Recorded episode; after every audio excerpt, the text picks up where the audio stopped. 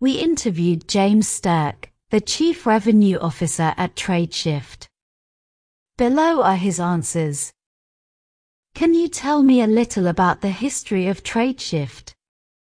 Tradeshift started life in Denmark a little over twelve years ago when our three founders, Christian Lanning, Gert Sylvest and Mikkel Hipper-Brun, met while working on a project for the Danish government. The project they were working on involved creating an electronic invoicing system which would allow businesses to exchange invoices digitally with government departments. They went on to play an important role in the creation of PEPPOL, an E U-wide standard for exchanging electronic documents such as invoices. The experience working on these projects was really the inspiration for Tradeshift, which envisioned a future where every company in the world could connect on one common digital platform that would make it easy, quick and straightforward. That clarity of vision and the networked approach to connecting businesses were some of the key factors that drew me to Tradeshift. Even today, around eighty-five percent of global trade is not digital. It's a massive opportunity and we're uniquely positioned to help drive transformational change. When Tradeshift was founded, social networking sites were becoming ubiquitous in the consumer world. Tradeshift took inspiration from sites like LinkedIn, allowing businesses to connect with one another on a single network that delivered a compelling value proposition for both the buyer and the supplier. For companies like D H L, that means connecting thousands of suppliers around the world onto a single digital platform. Once they're connected, then you can then digitize virtually any aspect of the relationship, from invoicing through to purchasing, risk assessment of suppliers. I notice your website refers to A P automation and e-invoicing. Could you give some details about these two pieces of tech? Analyst firm Ardent Partners estimates that just under half of all invoices are still paper-based. Dig a little deeper, however, and a large proportion of so-called electronic invoices are just scanned P D Fs that a supplier sends via email. P D Fs might be a step up from paper, but only just. Processing remains incredibly inefficient, error-prone and expensive. And because you're effectively handling dumb data, it's very difficult for technologies like A I and automation to function on top. Meanwhile, finance leaders struggle to get anything like the level of real-time transparency they need to make effective decisions. There are plenty of technology vendors selling e-invoicing and A P automation solutions. And there are also plenty of businesses that have been left feeling burned after implementing this technology only to see it fail on its promise. We saw the flaws in this approach early on and we set out to do things very differently. The majority of business software is designed purely with the interests of the enterprise buyer in mind. A huge number of e-invoicing and A P automation projects fail because of a lack of supplier adoption. It's hard to blame the suppliers for resisting when the software they're being asked to use is simply not designed with their interests in mind. Some e-invoicing vendors even charge the supplier a fee for submitting an invoice. Most e-invoicing projects top out at around fifteen to twenty percent supplier engagement, and generally focus on the largest suppliers. The irony is that larger suppliers tend to be the least likely to send invoices that have problems or errors. They're also far less likely to come under financial stress if they get paid late. So, it's not really fixing the problem. At Tradeshift, we're focused on delivering one hundred percent digitalization across every supply chain relationship. The way we do this goes back to our roots. Tradeshift started life as a free e-invoicing tool for suppliers. Before we moved into the enterprise arena, our proposition already had a strong supplier value proposition baked in at the core. For enterprises that want to digitalize their entire ecosystem of supply chain relationships at the transaction level, the Tradeshift network helps them achieve this by giving suppliers tools they actually want to use. I also note that you have a section about e-invoicing in France. Are there any regulatory requirements specific to France? What's happening in France is part of a global compliance trend. Governments lose billions every year in unreported V A T.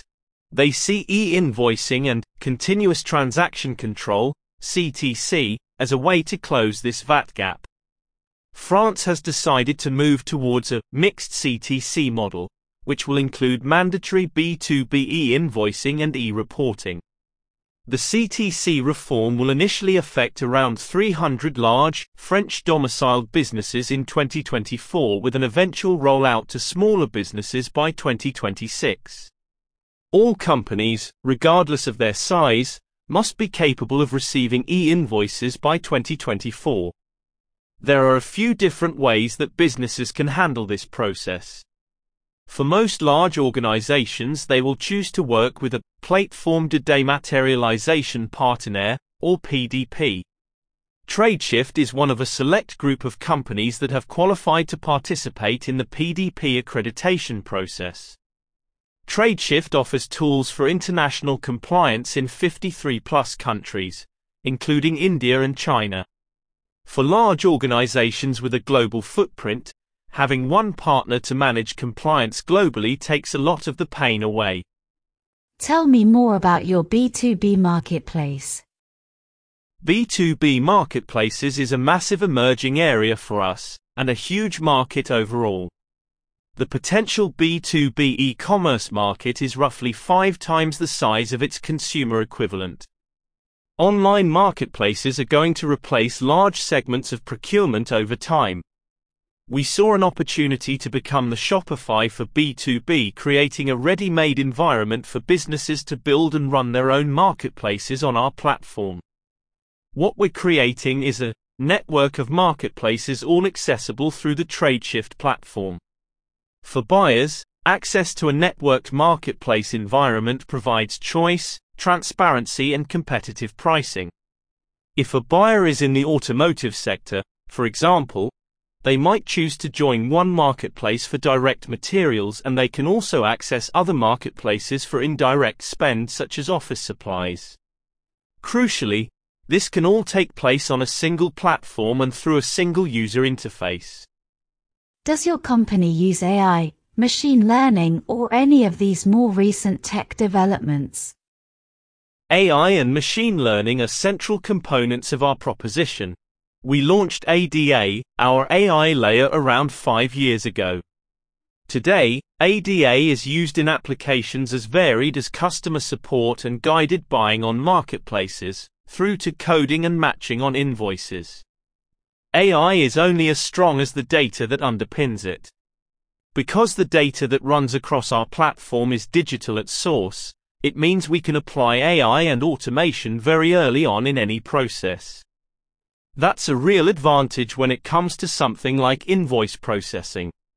We use A I to fix errors and address problems on the supplier side, eliminating a lot of unnecessary workflows that would otherwise slow things down. We're getting very close to a point where invoice processing on Tradeshift is one hundred percent touchless. What do you think is the future for tech and finance? What are possible future developments in this space? ChatGPT is arguably the biggest story in tech in a decade. A lot of people are understandably concerned about the impact on jobs. Even now, forty percent of jobs in accounting can be automated, and another thirty percent are ripe for automation. Does that mean people are going to lose their jobs? In the short term, perhaps. But the reality is more nuanced. A I won't get rid of workers. But workers that aren't using A I will get replaced. I also see A I and digitalization combining as a force for good in areas such as supply chain sustainability. As I said before, once you establish a digital foundation across an ecosystem of buyers and suppliers, there is no limit to the kind of information you can feed through that connection and analyze. We're already seeing customers using invoice data to monitor scope three emissions across their supply chains.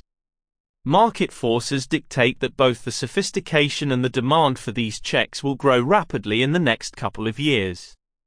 We're very well placed to help. The final area that I'm really excited about right now is embedded finance. There's been a huge revolution in the consumer fintech space over the past few years, but B two B is behind the curve. That's changing rapidly, starting in areas such as supply chain finance and traditional factoring, which have long been ripe for disruption. These innovations are paving the way for a revolution in any number of other financial products, from buy now pay later service, through to loan agreements, insurance, forex. It's a really pivotal period, and we're already making significant inroads in this space. Expect to hear a lot more from us on that. James is an accomplished leader with twenty-five plus years of experience building strategy, sales growth, and business development for established multinationals, Fortune five hundred, and smaller, P E-backed organizations across finance, E R P, business intelligence, and cyber. Based in the U K, James joined Tradeshift in twenty twenty. As Chief Revenue Officer, he is responsible for scaling revenue across Tradeshift's commercial and customer-facing business units and refining the company's go-to-market strategy.